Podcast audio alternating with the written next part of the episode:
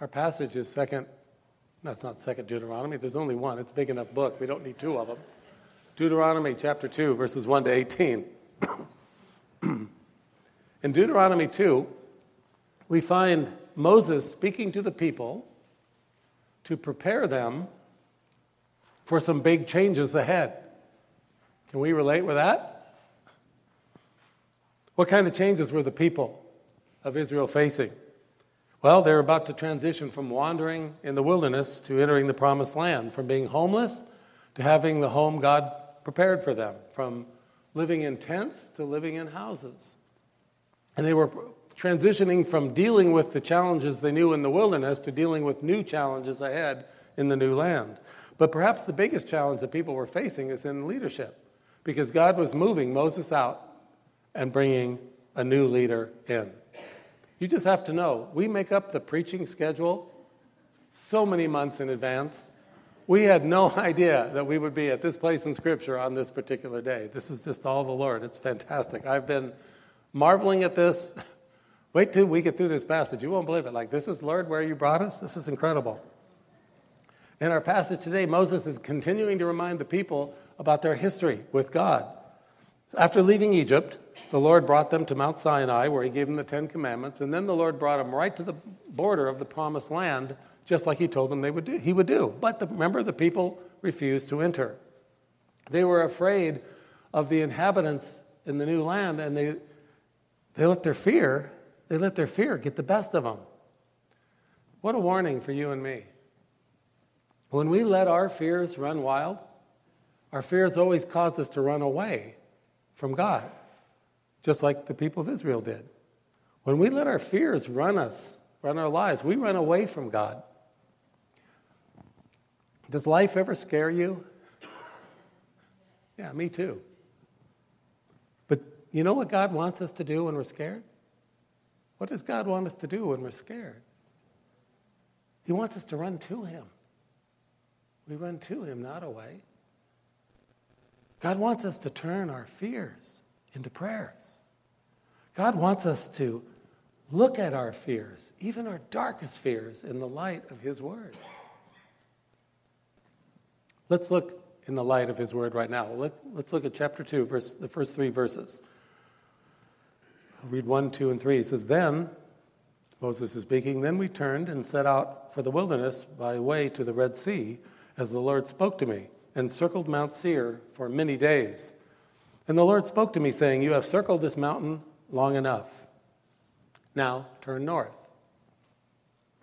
Because of their total failure to trust in the Lord, God ordered the people to turn around leave the blessing of the promised land that he brought them right to the doorstep of, turn around, go back into the wilderness. And what did the people do in the wilderness? Verse 1 tells us that they literally walked in circles. They circled Mount Seir for many days. That had to be quite a lot of fun. Promised land, circle Mount Seir for many days. Look at the choice they made. Whenever you and I refuse to trust the Lord, we should not be surprised to find ourselves walking in circles. Trouble is, sometimes we don't even realize we're walking in circles because we feel, we feel like as long as we're moving, we must be making progress, right? Although often all we're doing is just going nowhere in a hurry. I wonder how much time in your life and my life we've wasted going nowhere in a hurry. Look what Moses said in verse 2 and 3. The Lord spoke to me, saying, You have circled this mountain long enough, now turn north. Isn't it interesting that God spoke only to Moses? Maybe it's because the people couldn't hear him. Maybe Moses was the only one listening because the people had refused to trust the Lord so much, their hearts were too hard. We see here a really valuable lesson in human anatomy that you and I need to understand. Lack of faith not only hardens our hearts, it also makes our ears more deaf to where we cannot hear the voice of the Lord. Do you ever think about that? Before long, if we're not careful, our lack of confidence in the Lord will give us ears that act like God canceling headphones. The Lord is speaking, but we can no longer hear him. But Moses heard the Lord. And he directed the people in a new direction turn north. Because walking in circles is not the activity that God wants for his people. God does not want us walking in circles, God wants us walking with him. God doesn't go in circles. When God told Moses to head north, he was declaring to the people, I'm going to direct you one step at a time. Follow step one, and when the time comes, I'll give you step two. But first, you must follow step one. Notice in your passage that when God told Moses, turn north, Moses didn't ask for any more details. He didn't say, uh, Can I get a compass heading for that? Uh, exactly how long do you want me to go north? Uh, do you mean like north that way or north that? He just went. Isn't that great? Moses learned that he did not ever need to question God, and neither do we. We don't need to question God. Oh, Lord, why did this happen? We do because we're, we're human, but we don't need to question God. We need to follow God. Look at our, let's look at our whole passage for a minute because this is interesting. In verse 3, God says, Now turn north. Look at verse 13. 38 years pass, and then God says, Now cross Zered. Then more time passes, and in verse 18, God says, Today you will cross the border of Moab. What do we think about God's navigational timing? The timing of God's direction. He says, Turn north. Then 38 years later, he says, Cross that brook. Then a little later, he goes, Cross that border. What if our navigation apps did that to us? What if our sorry, what if our car phones, our cars and our, our cell phones only gave us one simple direction at a time? What if we never got a map of the full route? What if we didn't get an estimated time of arrival?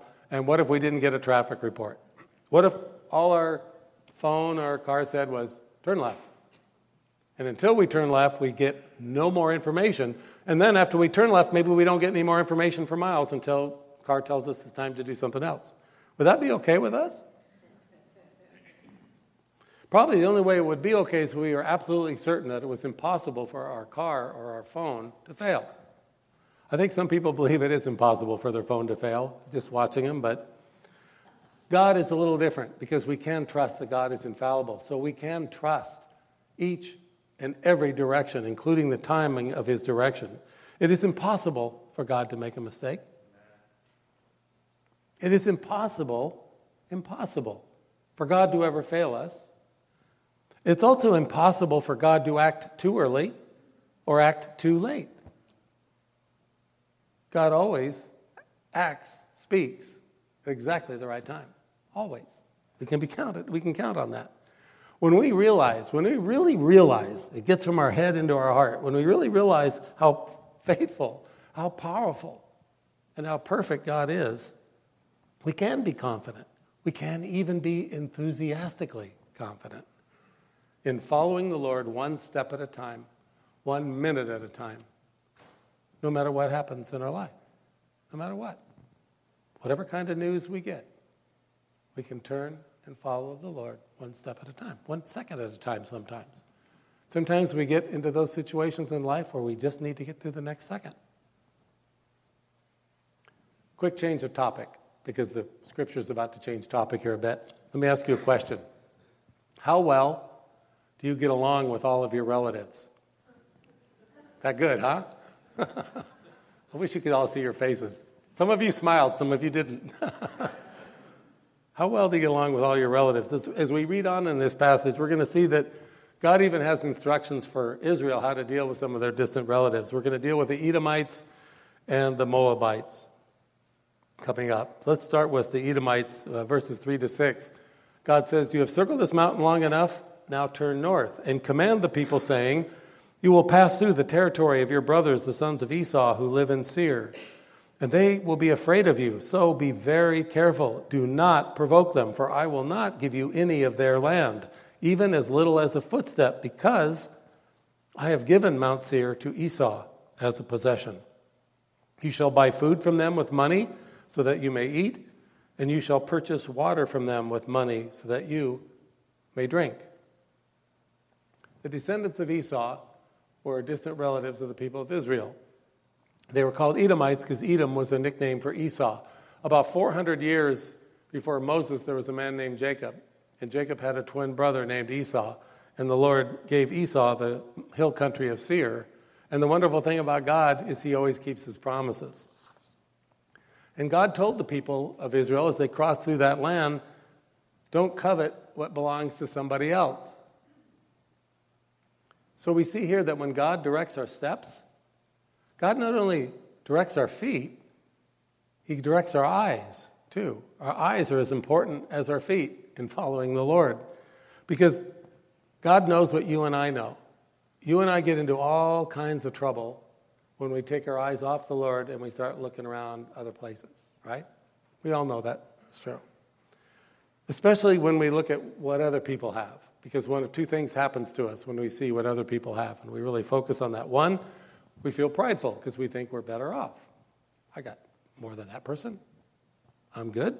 Or we feel inferior or maybe even envious because they have something we think we deserve, something we want, and then we can be bitter against God because God didn't give us something we think really we deserve. You know why we never need to covet what somebody else has? God gives us the answer in verse 7. Here's why we never need to covet what anyone else has. This is glorious. Verse 7. What a great verse. Good one to memorize especially the first part. For the Lord your God has blessed you in all that you have done. He has known your wanderings through this great wilderness. These 40 years, the Lord your God has been with you. You have not lacked a thing. Oh my gosh. Oh my gosh. When we have the Lord, we have everything. I know we're Americans, so that's hard for us to think we have everything. It goes against our grain. But oh my gosh, when we have the Lord, we have everything. We have everything we ever need. And our God is so faithful. Look, He was even with those people in their wanderings and disobedience. God was with them every step of the way, and they never lacked anything, not a thing they truly needed. Now, God doesn't say, I'll give you everything you want, but God did say, I'll give you everything you need. Pastor Drew covered this two weeks ago, and then uh, Dave Rondeau covered it last week. But here it is again for us to apply to our lives. Anytime we face a new challenge, here comes a new challenge. Anytime we face a new challenge, we have to remember God's faithfulness to us in the past. We just have to do it. I know our memories aren't what they used to be, but we got to at least get this right some of the time. We have to remember what God has done in the past because we all have a past. We all have a story of where God has been faithful to us through something awful in the past, that God has gotten us through, through some really difficult times. And our memories of God's faithfulness to us ought to encourage us, ought to comfort us, no matter what we face today or fear we may face tomorrow. We've got to remember. We have to remember. Satan wants us to forget the things we need to remember. We have to remember. Confidence in the Lord overcomes our worries and fears. We, we need to make sure every time we feel afraid that we are running to the Lord, not away from Him. Remembering the Lord's faithfulness causes our peace to grow and our worries to shrink. Remembering, when we remember, our peace grows and our worries shrink. If you've been around the church for very long, you know Pastor Mark and I have a love for each other that I cannot even describe. I am going to miss him beyond description. This really hurts. I know you hurt too. So it's fine. We'll, you and I together will feel the hurt. But I'm not worried. I have absolute peace because God's got this. And God has promised us that His plan is perfect. And He's going to lead Mark and He's going to lead us exactly where we need to go. So I'm not pretending this doesn't hurt, and neither are you. But remember what Jesus said about peace? Jesus said, My peace I give to you. The peace that comes from Jesus himself is the greatest peace there is in the world. And then Jesus said this He said, Do not let, do not allow. So we have control over this. Do not let, do not allow your hearts to be troubled, worried, or afraid.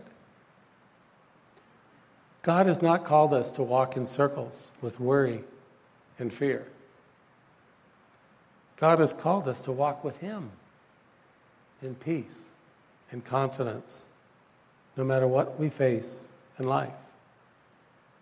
Let's remember that as we leave today. Let's remember that every day of our lives. God has called us to walk with Him in peace and confidence. Verse 8 recaps the people's travel itinerary a bit. So he says, So we passed beyond our brothers, the sons of Esau. That's good. They're obeying God. Who live in Seir, away from the Arabah road, away from Elath and from Ezion Geber. And we turned and passed through by way of the wilderness of Moab. There's a new spirit of obedience among the people, and it's beautiful. They went where God told them to go, and they moved when God told them to move. This is glorious. And because they were back walking in step with God, the Lord now had another step for them. Look at verse 9. Then the Lord said to me, Do not harass Moab, nor provoke them to war, for I will not give you any of their land as a possession, because I have given Ar to the sons of Lot as a possession. The people of Moab are also distant relatives of Israel. Israel is finding their relatives all over the place. The Moabites were descendant from Lot. Lot was the nephew of Abraham, if you remember him. People of Moab had some nice real estate.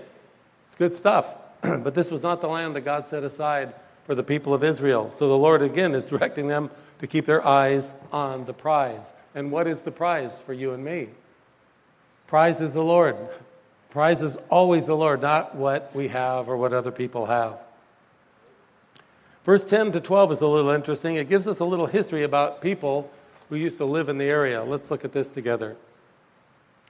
The Emim lived there formerly, a people as great, numerous, and tall as the Anakim. The Anakim were famous for being really tall warriors. They, they were tall and strong. They would all make the NBA. They, if there was an NBA back then, this would be who you'd be, want to have Anakims on your team.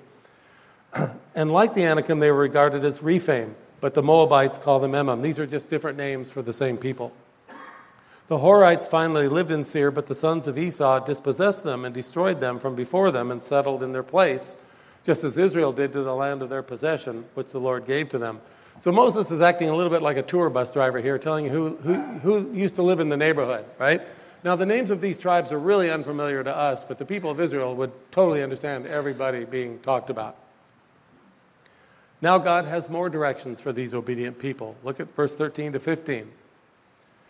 God says, Now arise and cross over the brook Zered yourselves. So we crossed over the brook Zered. Verse 14. Now the time that it took for us to come from Kadesh Barnea until we crossed over the brook Zered was 38 years. Wow.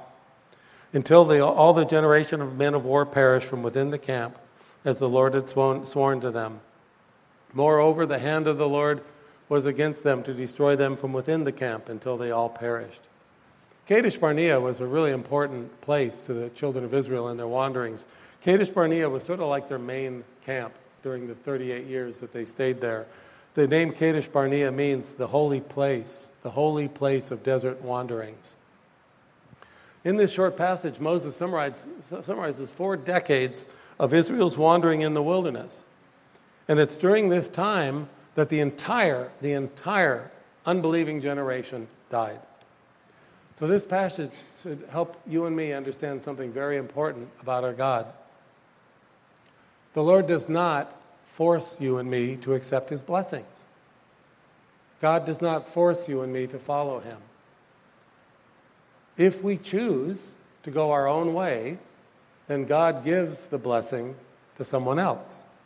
In this case, the entire generation that came out of Egypt lost the blessing and it went to the next generation. So every minute, every minute of every day, you and I face a choice that we have to make. Are we going to follow the Lord or not? That's not a yearly decision like on New Year's Day. It's not a New Year's resolution. It's an every second of every day decision. Am I going to follow the Lord right now? Or am I going to worry or am I going to wander away?